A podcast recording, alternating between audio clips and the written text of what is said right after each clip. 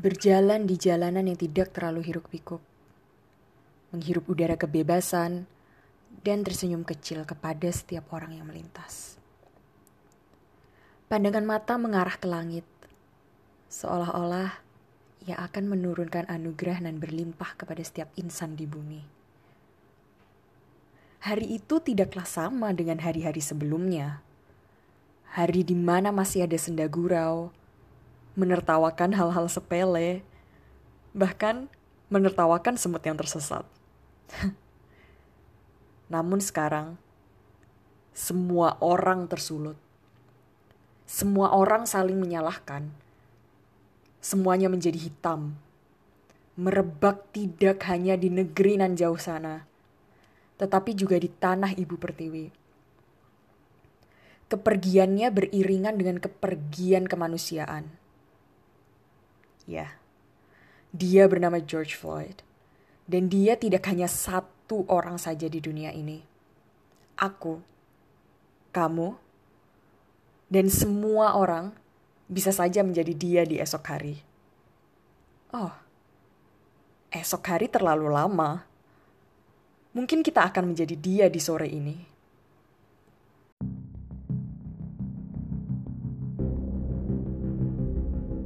Halo semuanya, kembali lagi di Lavanya Podcast Love, Respect, Believe. Dan ya, ada Dona lagi di sini sama seperti di episode-episode sebelumnya. Halo, apa kabar semuanya? Aku harap kalian tetap berada di rumah dan kalian tetap merasa aman dan sehat selalu. Salam untuk keluarga kalian semua meskipun Dona juga tidak tahu keluarga kalian secara personal tapi ya aku harap kalian semua sehat sekeluarga dan ya hari ini seperti yang sudah bisa dilihat di judul um, episode hari ini kita akan membahas tentang mengapa orang-orang bisa menjadi rasis.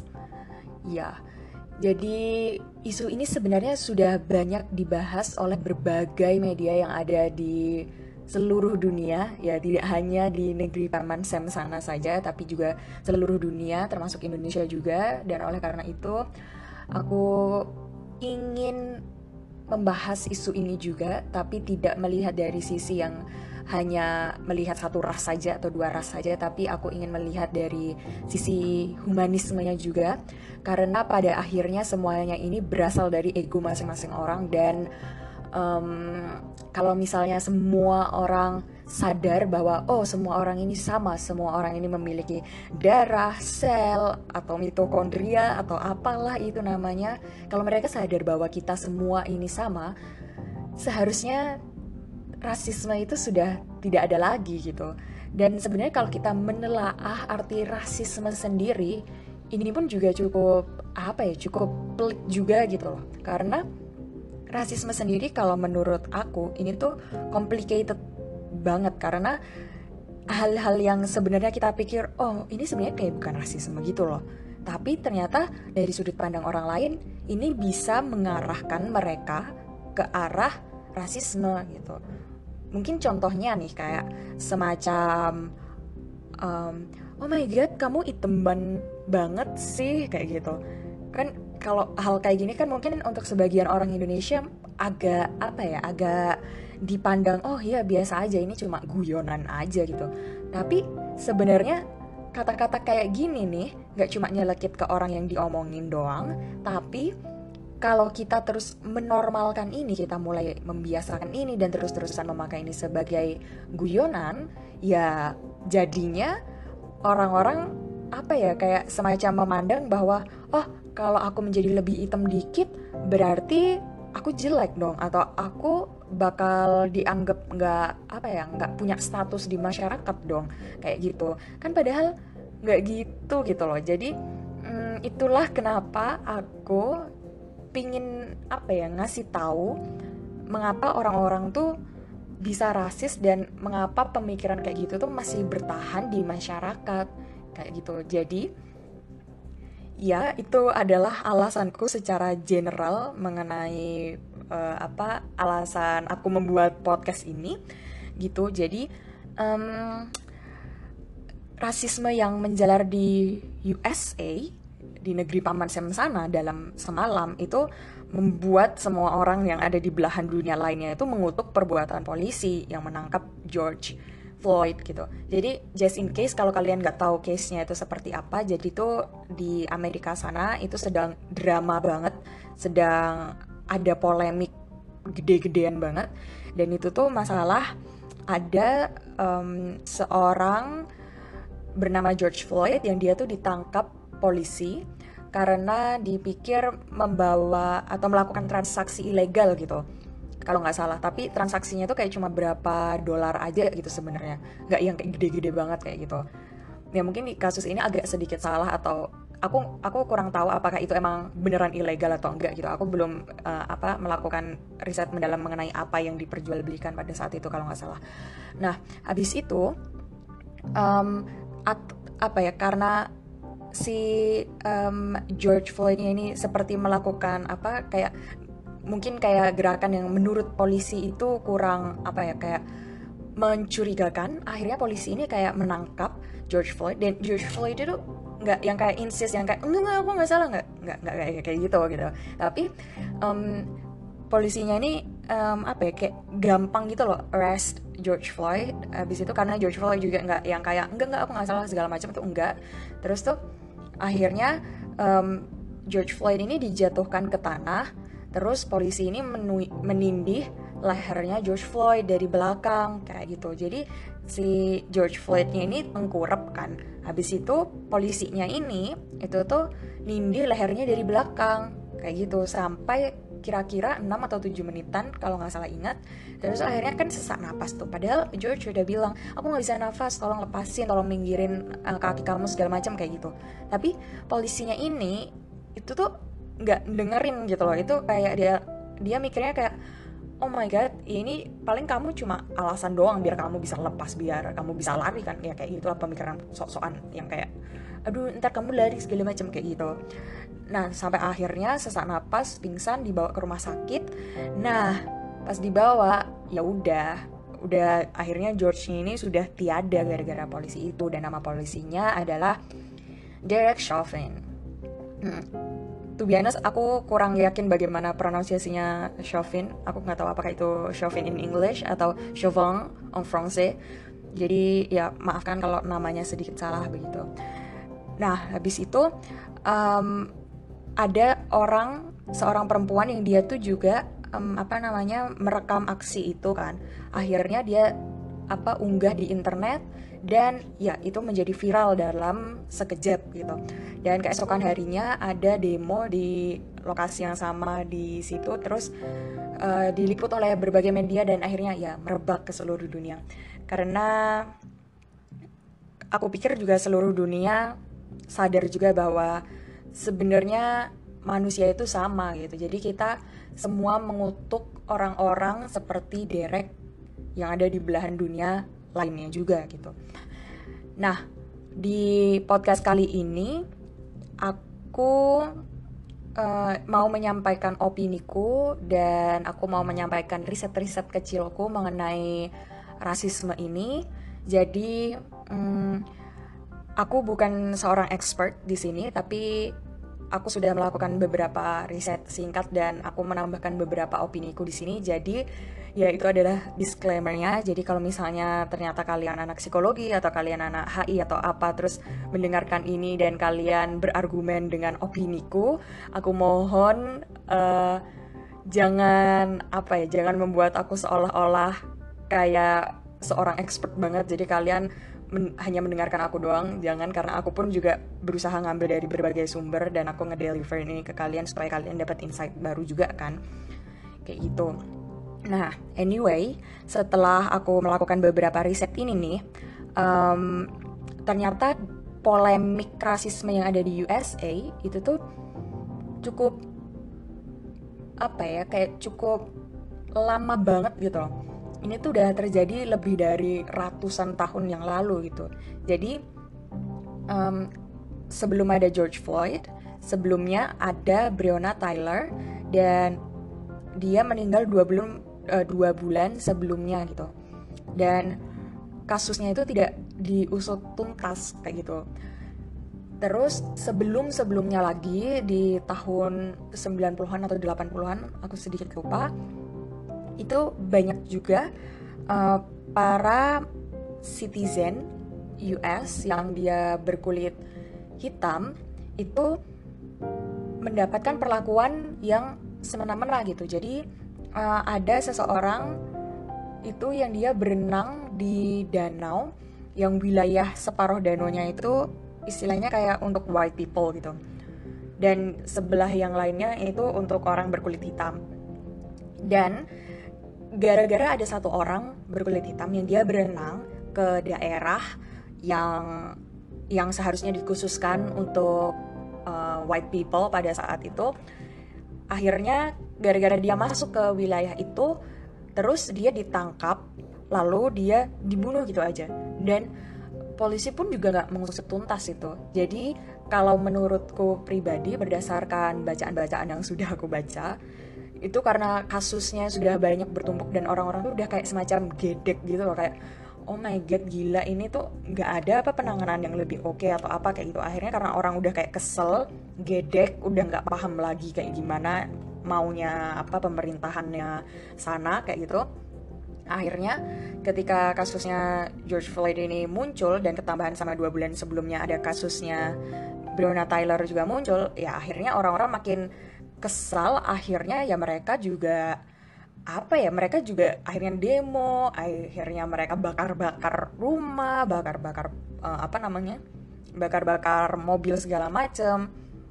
Ya itu jadinya itu sangat benar-benar parah banget sih.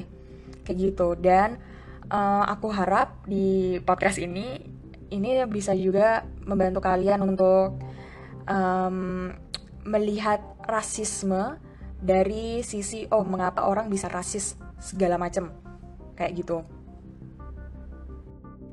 Dan aku harap juga kalau hmm, kita semua yang setelah mendengar podcast ini bisa semakin menjunjung kemanusiaan dan bukan kehewanan karena kawan guys kita manusia jadi seharusnya kita berpikir dan kita bertindak selayaknya manusia pada umumnya begitu jadi sepertinya kalian juga sadar juga bahwa omonganku sedikit menggebu-gebu untuk pembukaannya ini. Jadi um, aku mau bilang juga nanti kalau misalnya di tengah episode aku menggunakan kata-kata yang sedikit eksplisit atau uh, aku menjadi diriku apa adanya, mohon maaf kalau misalnya kata-katanya ternyata kurang berkenan di kalian karena ya aku sangat gedek banget sih sama ini kayak oh my god ini kenapa dah kayak gitu. Nah aku udah sempat cari-cari juga mengenai rasisme ini apa sih karena untuk memahami rasisme kan kita juga harus uh, apa ya kayak melihat dari segi artinya juga yang dibuat oleh para apa tetua-tetua petinggi-petinggi gitu kan. Nah, berdasarkan apa yang udah aku cari nih.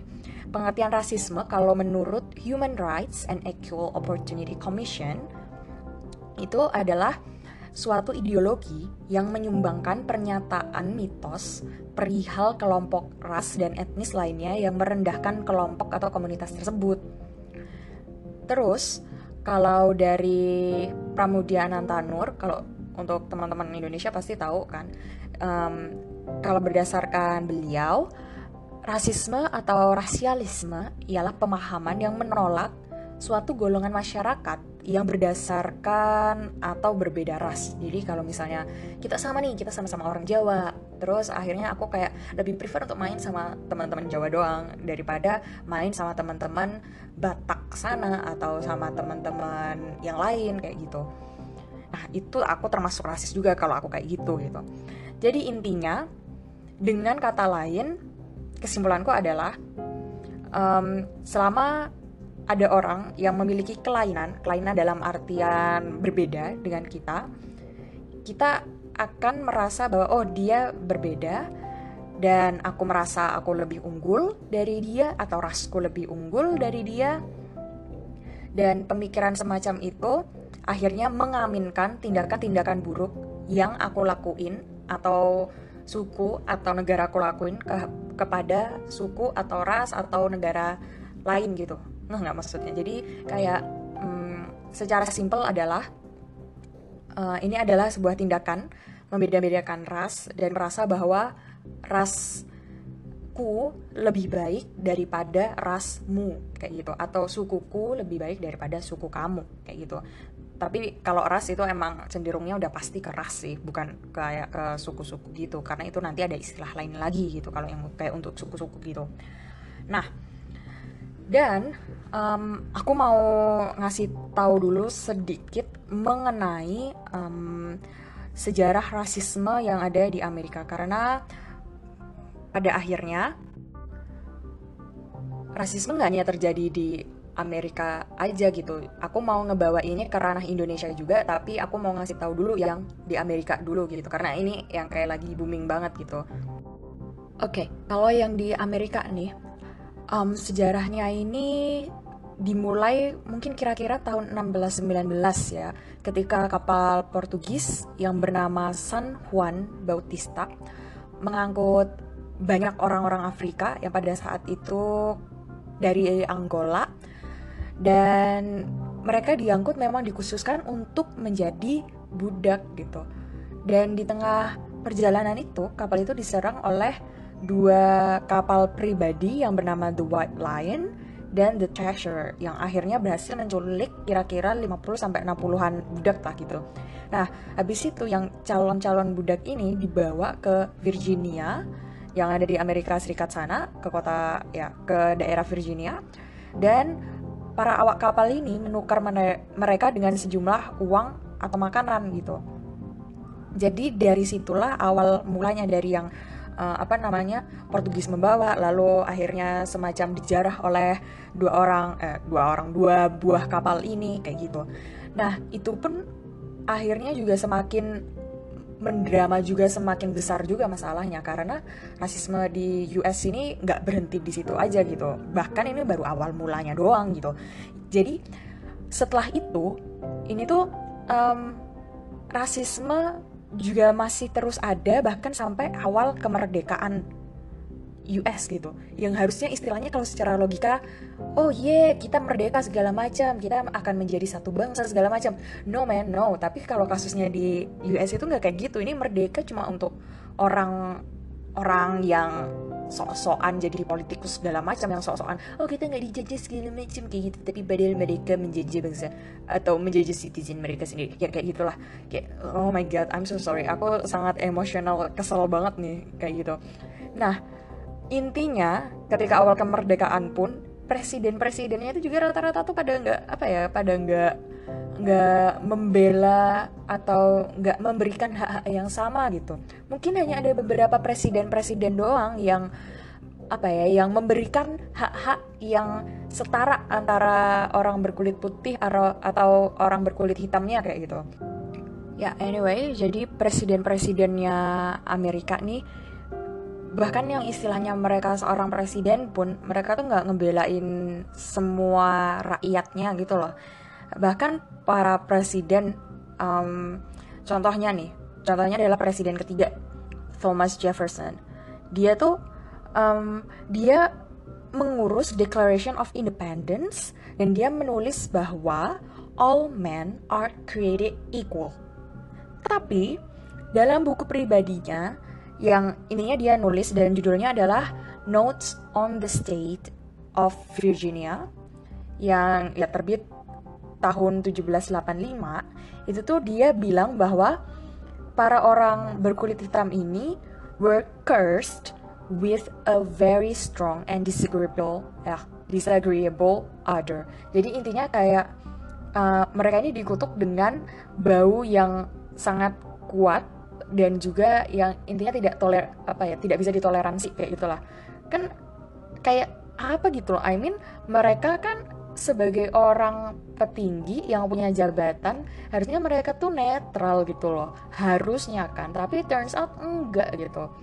Dan aku have no idea kenapa gitu. I mean harusnya orang yang istilahnya berada di puncak sana kan istilahnya mereka harusnya punya pemikiran yang lebih pinter gitu loh ya nggak sih dan ketika kamu emang pinter-pinter istilahnya kayak kamu tuh tahu banyak hal dari berbagai sisi gitu. Dan kalau kamu tahu berbagai hal dari berbagai sisi, harusnya kamu tuh menjadi orang yang apa ya kayak istilahnya padi gitu loh, makin menunduk nggak sih? Karena kamu bisa tahu, oh dia melakuin ini atau dia bertindak seperti ini karena ada apa ya kayak ada backgroundnya tertentu gitu loh. Dan it's not something that we can blame tuh kayak gitu tuh loh. Harusnya kan gitu kan. Terus selain itu si presiden-presiden ini rata-rata tuh mereka punya lebih dari 600 budak. Bayangin men 600 budak itu buat apa? Tolong kayak gitu kan. Habis itu tuh um, dia tuh juga bilang yang tadi nih presiden Jefferson ini dia tuh juga bilang bahwa kalau misalnya para budak hitam ini itu bebas seharusnya mereka tuh dideportasi karena dia tuh percaya bahwa orang yang kulitnya berbeda itu seharusnya emang nggak tinggal secara bersamaan.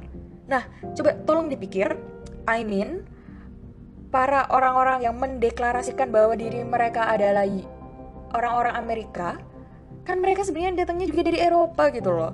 Iya nggak sih logikanya tuh kayak gitu nggak sih? Harusnya tuh gimana ya kalau mau koar-koar itu mbok ya dilihat dulu gitu loh belakangmu. Maksudnya kayak apanya tuh? Kayak sejarahmu sendiri itu tuh kayak gimana? Kayak gitu tuh loh. Maksudnya kan uh, he's the one yang datang ke uh, eh, US terus apa namanya uh, nembak-nembakin bunuh-bunuhin orang segala macem dengan dalih bahwa ya kita tuh harus uh, apa namanya kita harus membuat negara yang jauh lebih aman segala macam. Terus mereka ngebawa uh, budak-budak berkulit hitam ke Amerika sana, terus dijadikan budak. Kan maksudnya kayak, ah, bu, ya tolong kamu melihat sejarahmu sendiri dulu kayak gitu loh. Oke, okay, maaf. Anyway, ya itu um, dan kalau misalnya apa ya kalau misalnya kalian meminta aku untuk memberikan contoh lain sebenarnya ada banyak nih jadi ada juga presiden bernama apa um, ada orang bernama Richard Nixon juga. Ya dia presiden ke 37 dia tuh juga sering buat guyonan-guyonan yang semacam itu gitu loh. Yang semacam hahaha iya kamu harus tahu dong. Aku tuh kemarin kayak ngelihat apa kayak ngelihat monyet di TV oh my god dia tuh kayak aneh banget gitu loh. Harusnya tuh monyet-monyet itu balikin ke Afrika. I mean kayak wait what? Emangnya kamu gak kelihatan kayak sapi kayak gitu loh oh my god I'm so sorry. Aku ya baiklah. Ya ini emang terdengar agak jahat sih tapi hmm, ya ini hanya apa ya bagaimana ya? I mean aku hanya merujuk kepada orang itu aja. Nggak merujuk ke semua orang yang berwarna kulit seperti putih atau hitam enggak tapi aku hanya merujuk kepada orang-orang itu aja gitu. Makanya kalau kamu mau uh, apa ngece ngece uh, mau mengejekku dengan warna kulit kuning juga dengan kata lemon aku juga hah please kenapa sih? kayak gitu. Aku nggak berbuat jahat ke kalian kayak gitu. Tapi aku mengatakan ini karena mereka emang rasis gitu. Makanya aku ngomong kayak gitu kayak gitu. Nah anyway tapi di Amerika sana nggak semua orang tuh untungnya kayak gitu gitu. Ya tapi most of people kayak gitu sih. Jadi agak sedikit-sedikit juga. Nah anyway ada sedikit kumpulan orang-orang yang dia tuh membuat gerakan uh, anti perbudakan gitu contohnya seperti yang sudah Abraham Lincoln lakukan oh I love him so much anyway ya dia membuat apa ya proklamasi emansipasi untuk ngasih tahu bahwa uh, apa ya kayak nggak boleh ada perbudakan lagi kayak gitu. Habis itu juga hmm, apa tuh kalau misalnya kalian tahu patung Liberty? Jadi itu selain mahkota, buku dan obor, terus rantai di bagian kaki itu ada salah satu simbol yang paling penting dari patung itu yang melambangkan anti perbudakan. Nah, tapi walaupun begitu itu tuh nggak kayak langsung dalam sekejap dalam waktu satu detik doang itu langsung bisa membebaskan para apa African American kayak gitu karena mereka tuh pikir um, mungkin yang kayak aduh apaan sih? Itu loh cuma apaan doang kayak itu cuma patung doang it's not something that harus kita pikir apa ya kayak harus kita telaah harus kita aplikasikan ke dalam hidup kita sehari-hari kayak gitu tuh. Nggak tau deh kenapa orang-orang nggak berpikir kayak gitu gitu. Terus anyway hmm, setelah berakhirnya civil war itu mereka tuh um, udah mulai udah mulai um, menganggap uh, atau sudah mulai um, ada free slavery kayak gitu. Jadi udah mulai nggak ada perbudakan lagi kayak gitu. Dan untuk yang baru-baru ini nih maksudnya untuk saat-saat ini US ini udah apa ya menunjukkan tanda-tanda pemudaran. Per, perbudakan itu sudah mulai memudar di Amerika sana. Pada saat uh, Presiden Barack Obama terpilih kayak gitu. Nah, tapi meskipun demikian tetap aja ada orang yang kayak gitu. Sampai akhirnya pun sekarang nih terjadilah kasusnya yang George Floyd itu. Dan dua bulan sebelumnya juga ada kasusnya yang tadi um, Taylor kayak gitu kan. Jadi ini emang sejarahnya super super super panjang banget yang aku nggak tahu kenapa masih terus diulang-ulang-ulang-ulang gitu. Kan harusnya secara logika orang tuh kalau salah ya itu tuh nggak ngelakuin hal-hal yang salah lagi di masa depannya. Gitu nggak sih? Orang tuh harus belajar harusnya tuh gitu. Tapi turns out enggak nggak semua orang tuh punya pemikiran kayak gitu gitu loh. Nah terus anyway kalau di Indonesia sendiri karena nih dari tadi kan kayak jauh banget mikirnya kayak oh my god di Amerika sana men. Amerika tuh jaraknya udah jauh banget kalau naik pesawat lebih dari 12 jam bahkan kalau nggak salah 24 jam deh aku lupa. Ya dengan perhitungan transit transit segala macam. Anyway kalau misalnya kalian kayak oh my god jauh banget niatnya ngomongin Amerika mulu kayak gitu lu nggak ngelihat Indonesia kayak gimana? Oh jangan salah. Ini di sini juga aku mau bawa ke ranah Indonesia juga. Kenapa? Karena di Indonesia pun itu tuh juga parah gitu loh. Kalau kalian uh, sok-sok koar-koar oh my god kita tuh uh, harus ngebelain para orang berkulit hitam yang ada di Amerika sana. Segala macem kayak gitu. Yang apa namanya hashtag Black Lives Matter kayak gitu. Guys guys guys nggak apa-apa gitu. I mean nggak apa-apa kamu ngebelain mereka but don't forget your own country gitu loh. Karena kita sendiri uh, apa ya kayak we have so much on our plate.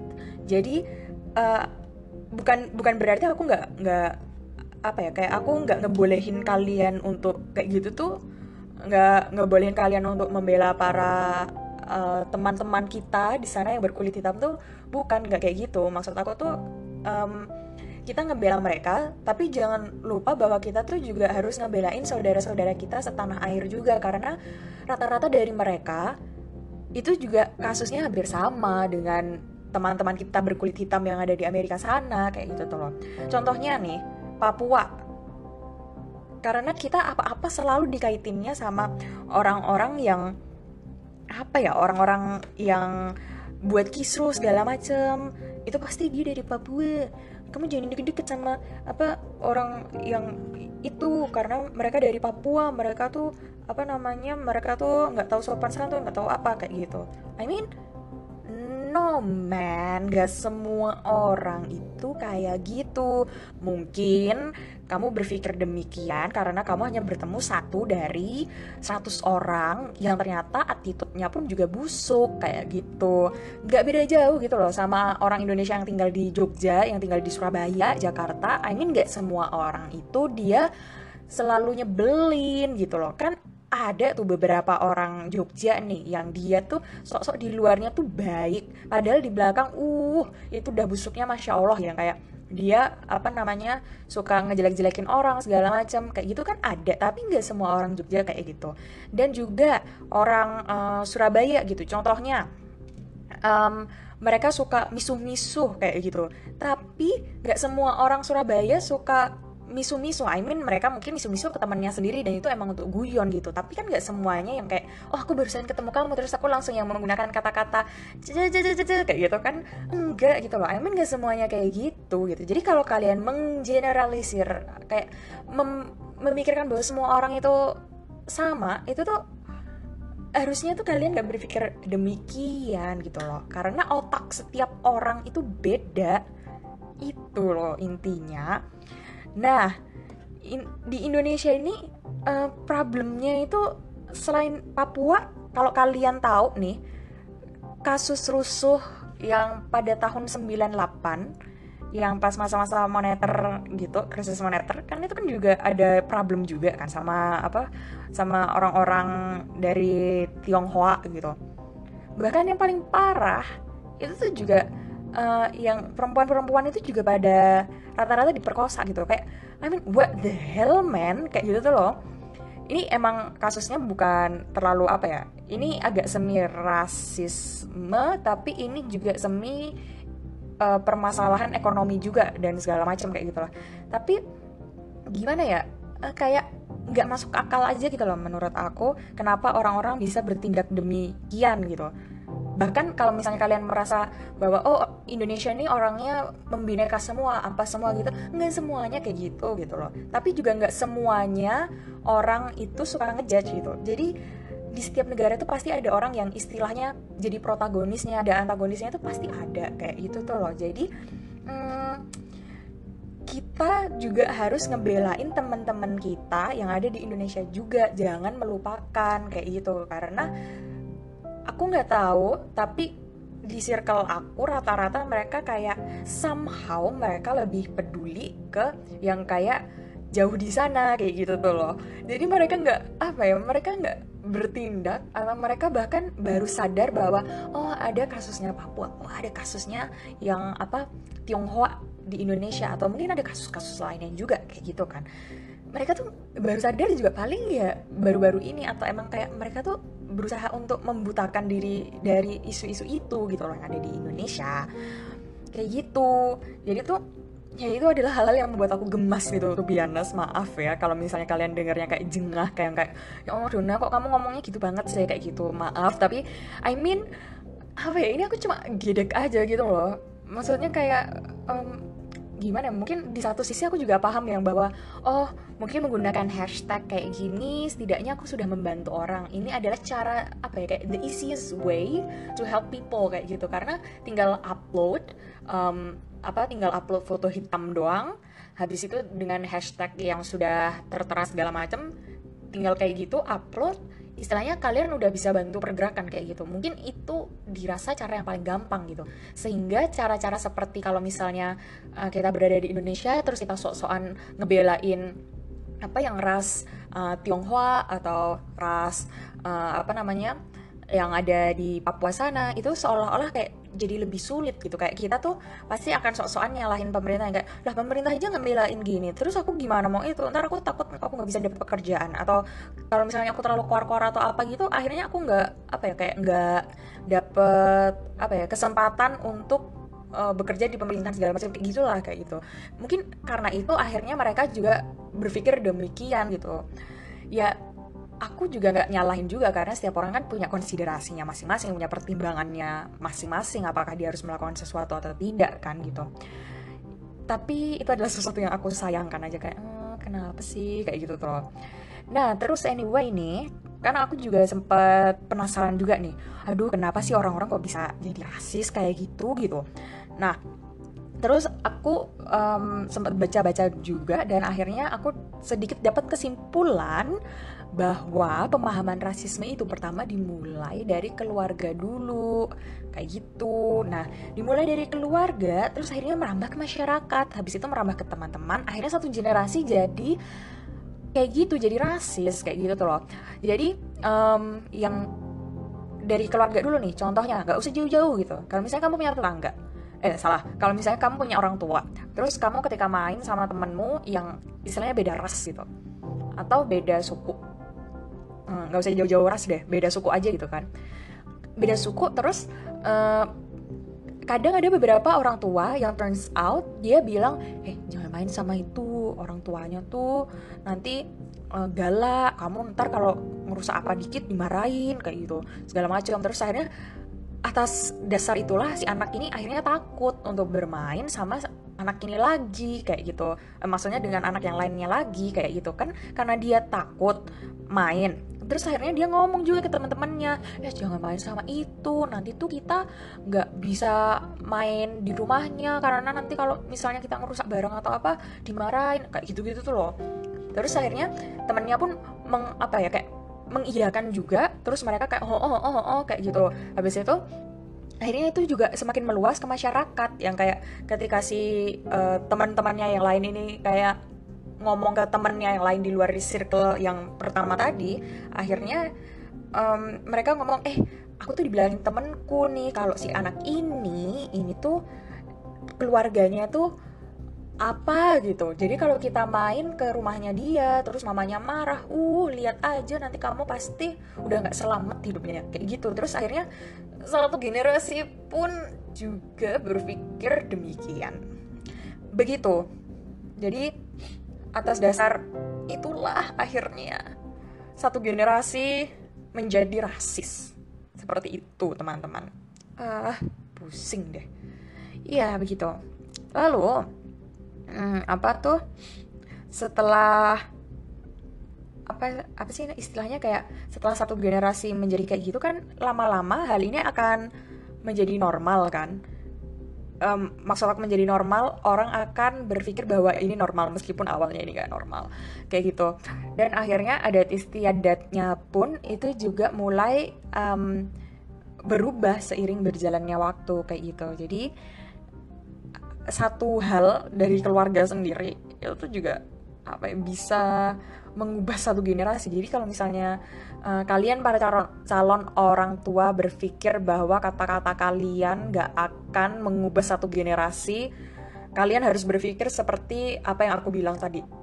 Semuanya dimulai dari keluarga, anak sudah berpikir begitu, akhirnya kata-kata itu keluar ke masyarakat, ke teman dulu nih ke teman dulu akhirnya teman-teman itu pun juga mengeluarkan kata-kata itu ke teman-teman lainnya akhirnya satu masyarakat berubah terus akhirnya satu generasi berubah. Begitu. Jadi hah please jaga omongan kalian sendiri. Ah kesal. Oke okay.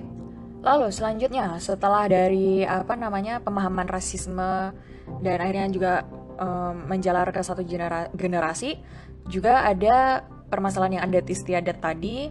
Mungkin di adat ini itu berpikir bahwa oh kamu kalau nikah harus sama satu suku aja biar lebih gampang. Terus akhirnya karena pemikiran itulah adat istiadatnya ini uh, akhirnya orang-orang juga berpikir aduh berarti kalau aku temenan sama suku itu juga kayaknya lebih baik enggak deh. Karena kalau misalnya aku temenan sama itu ya nanti aku pemikiran jadi kayak itu terus itu dianggap nggak sopan kayak gitu. Karena kayaknya kasus menurutku pribadi ini kasus yang kayak uh, apa kasus orang orang-orang Papua yang ada di Jogja rata-rata mereka tuh dianggap barbar segala macam meskipun nggak semuanya barbar.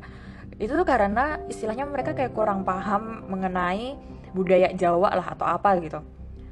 Jadi mm, mungkin kalau di Jawa kan kalau harus kalau lewat di depan orang yang sedang duduk atau orang tua atau gimana gitulah itu tuh kita harus sedikit menundukkan badan yang kayak seperti apa ya kayak unggah-ungguhnya lah kayak harus bersikap sopan terus yang kayak mari pak mari bu kayak gitu. Mungkin mereka nggak tahu tentang hal kayak gitu. Jadi akhirnya dianggap nggak sopan. Terus mungkin ketika mereka berbicara mereka terlalu straightforward kayak gitu. Sebenarnya ini nggak cuma orang Papua doang gitu teman-teman dari Ambon pun begitu. Temanku juga dari Ambon pun begitu. Tapi it's not something yang bisa kita salahkan gitu loh. Selama kita ngomong kan kayak eh kok kamu ngomongnya gitu? Sih kayak gitu kan nanti akhirnya mereka ngomong oh maaf ini salah kah kalau aku ngomong kayak gini? Kayak gitu kan. I mean itu enak gitu loh kalau diomongin. Iya nggak sih? Kayak gitu tuh loh. Ah gemas. Nah kayak gitu. Itu dari segi adat istiadat. Mungkin ketidaktahuannya itulah yang membuat orang berpikir bahwa oh ancen kamu nggak sopan kamu apa bla bla bla nyanyinya kayak gitulah. Nah terus anyway hal ini juga nggak akan semakin tersebar luas kalau pemerintah juga membuat kebijakan anti rasisme atau anti sukuisme. Wait, anti sukuisme sepertinya ada istilah lain untuk uh, suku deh.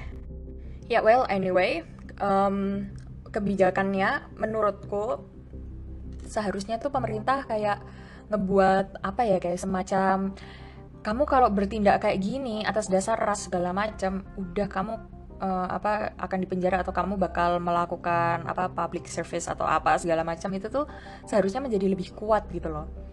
Karena aku pikir kalau misalnya kebijakan pemerintahnya itu kuat maka orang-orang kan akan istilahnya takut gitu loh. Kayak aduh ntar aku masuk penjara atau aduh aku ntar disuruh bayar apa bayar uang sekian juta atau berapa gitu kan. Kalau misalnya orang berpikir kayak gitu akhirnya mereka akan semacam oh ya udah aku nggak rasis deh. Nah akhirnya setelah mereka nggak rasis kan um, mereka akan ngomong ke anak-anak mereka atau mereka akan berbicara ke teman-teman mereka yang akhirnya satu generasi pun juga berpikir bahwa oh ya kita sama-sama manusia kita nggak boleh membeda-bedakan suku agama dan lain-lain.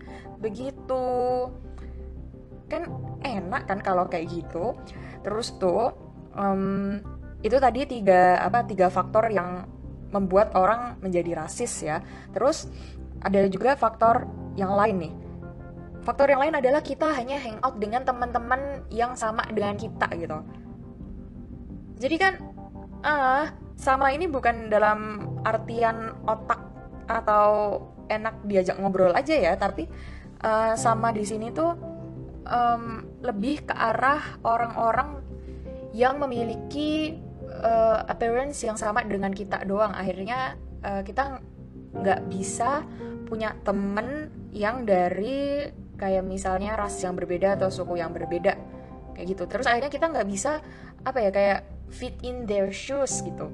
Jadi kita nggak bisa tahu pandangan mereka. Terus karena kita nggak tahu pandangan mereka akhirnya ketika kita ngobrolin cuma sama teman yang itu itu aja akhirnya kita ya otaknya pengetahuannya terkungkung di daerah situ-situ aja. Jadi kalau misalnya kita guyon tentang ini atau guyon tentang itulah ya kita nggak akan tahu apakah itu menyakiti atau tidak kayak gitu. Jadi karena um, orang-orang ini selalu hanging outnya dengan orang-orang dari sukunya dia atau apa akhirnya ya dia nggak tahu gitu. Makanya please sekarang tuh zaman udah globalisasi gitu loh. Kalian uh, atau orang-orang yang ada di luar sana seharusnya bisa berteman dengan banyak orang lainnya. Karena istilahnya kayak zamannya udah berubah. Kalau misalnya kalian masih sosokan main suku-sukuan terus gitu. Kapan berkembangnya? Kayak gitu loh. Maksudnya kalau kalau di dunia bisnis nih kalian tuh harus tahu apa pasar kalian gitu loh masa iya kalau kalian temenan cuma sama sukunya sendiri doang sama orang-orang dari negaranya sendiri doang dari pulaunya sendiri doang kalian bisa merambah pasar yang lebih luas? Enggak kan? Kayak gitu tuh loh. Kalau misalnya kalian masih nggak bisa apa ya kayak kalau misalnya nggak bisa berpikir dari segi aduh kulitnya beda aduh uh, apa attitude-nya beda. Coba mikir dari segi ekonomi yang kayak aduh kalau aku kenal sama mereka duitku nambah lah kayak gitulah istilahnya. Iya nggak sih? Kalau misalnya masih dirasa sulit yang kayak aduh kulitnya beda bau apa lah bla bla bla segala macam uh, coba pikir dari segi uang deh tuh cuan cuan cuan gitu. Terus kenapa orang bisa jadi rasis juga? Itu tuh karena mereka cepet banget ngejudge. Mungkin ini uh, apa ya dulu aku sempet baca apa ya baca jurnal atau ngelihat video apa gitu. Intinya tuh emang pada dasarnya orang itu emang suka ngejudge gitu loh meskipun perbedaannya hanyalah orang ngejudge dan diomongin dan bertindak dengan tindakan atau orang ngejudge tapi uh, menyimpan untuk dirinya sendiri gitu. Bedanya itu. Karena judge itu emang sifat naluriah manusia karena dulu nenek moyang kita nih kalau dia nggak ngejudge dia nggak berhati-hati udah diterkam sama harimau dimakan dia atau segala macamnya bakal mati uh, saat itu juga gitu lah karena kalau dulu nih orang zaman dulu banget pada zaman masih perburuan masih berburu hewan-hewan pakai tangan kayak gitu mereka kalau nggak pinter ngejudge nggak pinter hati-hati nggak pinter was-was kayak misalnya di apa di hutan terus tiba-tiba ada apa namanya ada bunga atau hewan yang kelihatannya aman atau apa kayak gitu apa atau indah kayak gitu. Terus um, kalau misalnya mereka nggak ngejudge cepet yang kayak waduh kalau misalnya dia beda kayak misalnya bunga yang aku lihat ini beda dari yang biasanya jangan-jangan dia racun jangan-jangan dia bisa membahayakan aku segala macam kayak gitu. Akhirnya dia nggak ngedeketin itu. Nah karena itulah sebenarnya ngejudge ini sifat naluri ya gitu. Aku nggak suruh kalian untuk nggak ngejudge tapi aku suruh kalian untuk mengurangi judgmental yang tidak berdasar. Karena di zaman sekarang judgement yang seperti itu itu seharusnya sudah tidak dilakukan. Karena kalau perbandingannya adalah kasus yang bunga tadi yang bunga indah terus nggak dideketin kayak gitu kan itu udah beda zaman gitu loh. Ah iya kan kayak gitu. Nah terus selain itu itu tuh kita memiliki kecenderungan poin yang uh, tadi faktor-faktornya itu faktor lainnya poin lainnya adalah kita memiliki kecenderungan untuk menyalahkan sesuatu atas masalah kita. Kayak gitu. Jadi kadang kalau kita merasa bahwa kita marah atau frustasi kita kan kadang suka melihat apa ya kayak kita suka melihat orang lain yang berbeda terus kita akhirnya melemparkan permasalahan kita ke mereka. Kayak akhirnya kita marah-marah ke dia kita mukul-mukulin dia atau apa karena hanya karena dia berbeda gitu. Nggak nggak. Jadi kan ada tuh tipe-tipe orang kayak gitu yang dia tuh kadang ketika marah atau frustasi gitu dia akhirnya cenderung untuk nyalahin orang atas permasalahannya dia gitu. Kayaknya uh, kayak misalnya nih aku tiba-tiba marah gitu.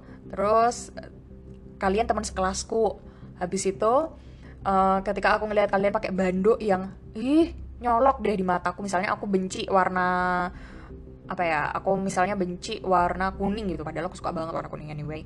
Nah misalnya aku benci warna kuning terus kalian ada yang pakai bando atau pakai apa warna kuning terus tiba-tiba aku jambak kalian kayak eh ngapain sih kamu pakai bando kayak gini? Atau eh kamu ngapain sih punya pensil kayak gini? Gila nih jijik kayak gitu.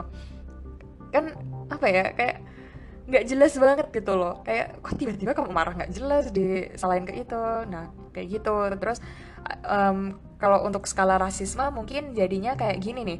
Ketika kita nggak dapat kerja. Ketika kita nggak dapat kerja terus di kalangan sekitar kita ternyata ada orang uh, orang Tionghoa yang ternyata memiliki pekerjaan lebih bagus dari kita. Akhirnya kan kita mikir waduh gara-gara dia nih akhirnya aku nggak dapat kerjaan.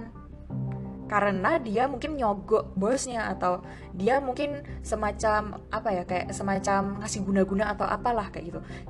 Kan nggak masuk akal. Kan pasti dia kalau diterima kerja kalaupun emang karena koneksi ya pasti itu nggak bertahan lama. Karena koneksi pun juga butuh kapabilitas si orang itu juga kan. Iya nggak sih I mean kalau koneksi kan, kan kan paling cuma masuk doang gitu kan. Tapi bertahan di perusahaan itu kan nggak mungkin lama karena kapabilitasnya dia mungkin nggak ada atau mungkin dia bakal stres kalau dia melakukan sesuatu di luar batas kemampuannya dia gitu nggak sih? Nah, kalau di skala society Indonesia mungkin kayak gitu kan jatuhnya. Kayak akhirnya merasa bahwa aduh aku nggak dapat kerja gara-gara suku itu sih atau gara-gara ras itu sih atau apa kayak gitu kan. Padahal tuh enggak gitu loh. Banyak juga orang yang apa orang dari suku lain yang juga nggak bisa bekerja atau orang dari ras lain nggak bisa bekerja karena kapabilitasnya kurang kayak gitu. Hah. nah terus um, karena alasan itulah akhirnya orang-orang bisa menjadi rasis. Anyway ya itu beberapa alasannya. Oh my god gila gila gila ngomong menggebu-gebu capek juga ya teman-teman. Oke okay, anyway. Dah, setelah tadi ngomongin faktor-faktor yang bisa membuat orang menjadi rasis, kali ini aku mau ngomong faktor yang menurut opiniku itu bisa mengurangi rasisme yang ada di kepala atau masyarakat kita gitu. Yang pertama, adalah kita harus mulai sadar dari diri sendiri bahwa rasis itu bukan sesuatu yang bisa dibenarkan oleh banyak orang. Gak peduli problemmu apa, um, apa ketidaksukaanmu apa, kesukaanmu apa, nggak peduli itu. Pokoknya rasis itu nggak bisa, nggak um, bisa dijadikan sebagai landasan kamu melakukan sesuatu. Karena kalau kamu berlandaskan pada rasisme kayak misalnya oh dia lebih hitam atau oh dia lebih putih atau oh dia lebih kuning lebih segala macam kayak gitu kamu harusnya mikir juga lah gitu-gitu orang itu kan memiliki darah yang sama. Kok gitu-gitu orang itu kan memiliki otot yang sama. Mereka kalau olahraga juga sama-sama berotot kayak gitu. Kalau misalnya kalian berpikir begitu kan berarti nanti kalian akan berubah pikiran jadi lah iya ya kan aku orang itu juga. Jadi aku masa iya rasis ke diriku sendiri kayak gitu loh. Nah, jadi uh, itu semua harus dimulai dari diri sendiri gitu. Jadi kalau misalnya kalian tipe yang rasis mungkin tanpa kalian sadari ya kalian harus berpikir kayak gitu. oh kita orang yang sama kita uh, apa namanya human race. Jadi kalian harus mikirnya dari skala yang lebih luas gitu.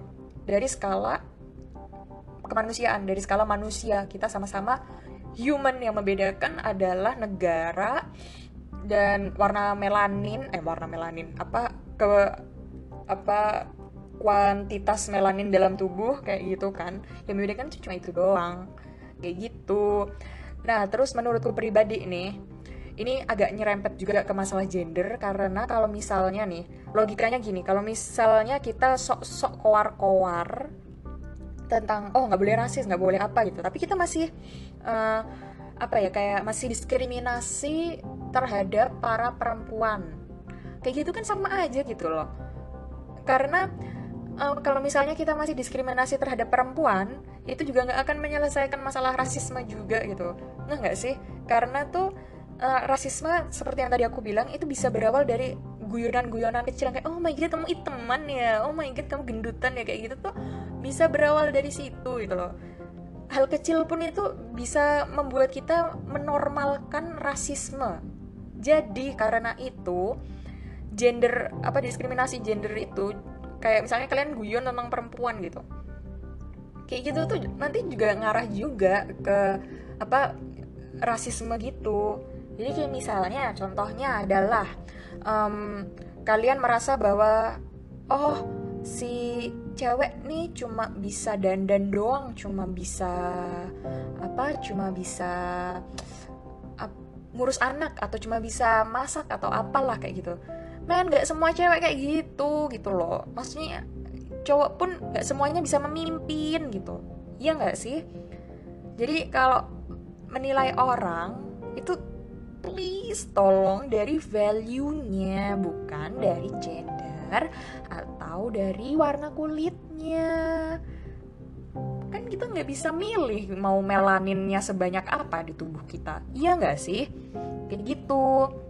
Nah itu adalah cara yang pertama berusaha menyadarkan diri kalian sendiri dan berusaha untuk nggak diskriminasi terhadap apa pun terhadap gender terhadap apa pun kayak gitu karena dari hal-hal kecil itulah kita akan mulai terbiasa dengan hidup uh, yang sama apa ya kayak hidup rata dan menghargai semua yang ada di manusia kayak gitu. Nah, terus kan tadi aku sempat mention tentang guyonan. Ya, jadi kalian harus berhati-hati dengan guyonan kalian sendiri gitu. Kecuali emang kalau kalian temenan banget gitu. Bahkan temenan banget pun kadang masih ada orang yang ngerasa sakit hati sama best friendnya dia meskipun dia gak ngomong. Kayak gitu kan. Jadi please hati-hati banget dengan omongan kalian sendiri. Terutama yang sangkut paut yang memiliki sangkut paut dengan ras gitu. Ya nggak sih? Soalnya gini kayak yang tadi aku bilang aku ngulangin lagi nih parah emang. Nah aku mau ngomong jadi kalau guyonan nih lama-lama kayak oh my god kamu teman banget sih kayak gitu. Meskipun yang orang yang kita guyonin itu dia kayak ha iya aku kemarin habis ke pantai apalah apalah kayak gitu dia tuh akhirnya berpikir gitu loh kayak oh my god berarti hitam jelek ya. Terus akhirnya dia ngomong juga ke adiknya atau ngomong ke temannya eh kamu jangan keluar rumah sering-sering kayak aku kemarin ntar kalian iteman item mah jelek atau item mah apa? kayak gitu. Terus akhirnya orang-orang yang lain ini juga berpikir oh my god berarti orang kulit hitam itu lebih jelek ya? Aduh jangan deh. Terus akhirnya ketika emang mereka ketemu dengan orang yang lebih hitam atau gimana gitu akhirnya mereka kayak aduh aku nggak mau kayak dia deh mau nggak mau kayak apalah kayak gitu. Terus akhirnya dia nggak berteman sama itu kan aduh nggak nggak make sense man kayak gitu. Terus um, cara yang lainnya adalah dengan belajar yang banyak. Guys kalian tahu nggak sih istilah apa namanya semakin banyak ilmu pad oh my god aku lupa. Itu pokoknya intinya kayak padi semakin berisi semakin menunduk. Ya itu. Padi semakin berisi semakin menunduk. Jadi logikanya kalau kamu memiliki banyak ilmu harusnya kamu tuh lebih apa ya lebih menunduk dan lebih menghargai banyak hal lebih menghargai banyak orang. Karena kamu istilahnya udah tahu lebih banyak gitu. Kamu udah tahu sejarahnya kamu udah tahu segala macemnya. Kayak gitu tuh loh. Iya nggak sih? Jadi logikanya adalah ilmumu itu harusnya membuat kamu lebih memahami dunia yang lebih luas gitu. Jadi please banyakin baca buku dan jangan cuma sekedar baca atau dijadikan um, apa tuh contekan untuk kamu ujian gitu. Jangan, tapi diresapi kawan-kawan, diresapi dan diaplikasikan ke dalam kehidupan sehari-hari. Begitu. Lalu selanjutnya adalah be brave. Be brave yang aku maksud ini adalah speak up. Kalau kalian melihat orang yang dibully atau kalian melihat orang yang istilahnya butuh bantuan gitu. Speak up lah kayak gitu karena kalau misalnya kalian berani speak up nih, orang yang ngebully itu akhirnya kayak takut gitu loh. Meskipun nggak 100% takut, tapi setidaknya dia akan ngerasa, waduh, kok ada yang nyerang aku balik? Kok horor? Ntar tiba-tiba aku dilaporin ke guru atau oh ntar tiba-tiba aku dilapor mama mama aku atau gimana kayak gitu loh. Jadi karena mereka mereka tuh biasanya ngebully karena mereka pikir mereka tuh apa ya Eh, kebal gitu loh. Kebal terhadap hukum atau nggak ada orang yang berani ngelaporin dia ke orang yang lebih otoritasnya lebih gede gitu nggak ada. Makanya karena pemikiran itulah dia akhirnya terus-terusan membuli gitu. Nah kalau misalnya ada satu orang nih at, ya satu orang berani stand up atau mungkin lima orang. Ya akhirnya dia kan mikir juga kan yang kayak aduh gimana nih? Kok horor? Ya udahlah aku stop aja kayak gitu. Nah akhirnya ini tuh circle kayak gini tuh bisa diberhentikan. Begitu. Jadi please be brave teman-teman tersayang. Lalu selanjutnya adalah banyak-banyakin diskusi dengan orang yang memiliki latar belakang berbeda dari kita. Ya, karena kalau misalnya kita apa namanya, kita memiliki apa sih kayak latar belakang yang berbeda kan pasti kita mendapatkan insight-insight baru kan tentang itu. Jadi please bertemanlah dengan orang yang berasal dari apa background yang berbeda juga ya kayak gitu. Oke, okay.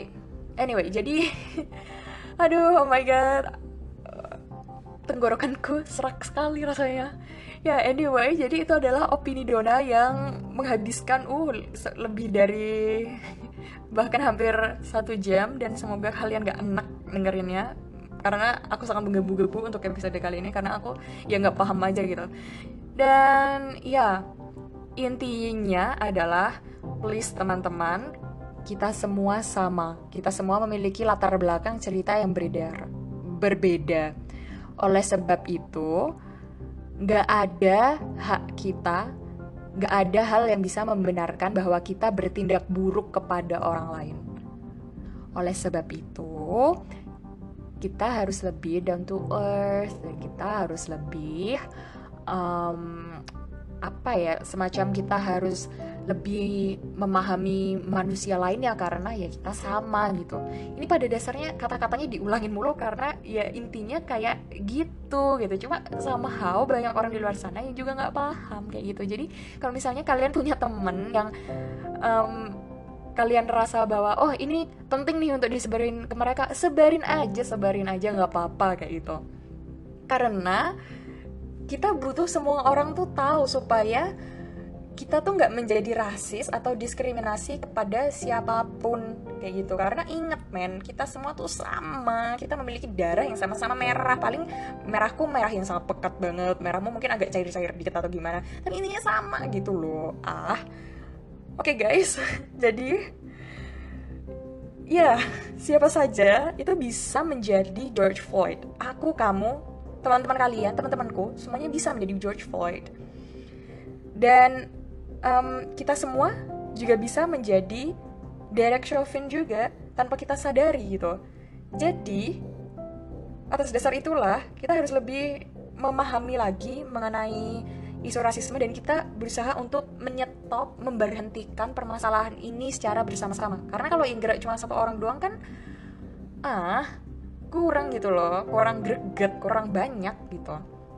Ya, anyway, mari bergerak bersama dan sampai jumpa lagi di episode selanjutnya membahas mengenai hal-hal yang lebih mengasyikkan lagi dan menyenangkan dan lebih um, insightful, fry, apa fruitful banget Jadi anyway, kalau misalnya kalian memiliki ide, saran atau kalian merasa bahwa um, Dona terlalu banyak bicara atau Dona harus membahas isu ini atau apa gitu, silahkan kalian bisa reach lavanya di lavanya.podcast at gmail.com atau di Instagram lavanya.podcast.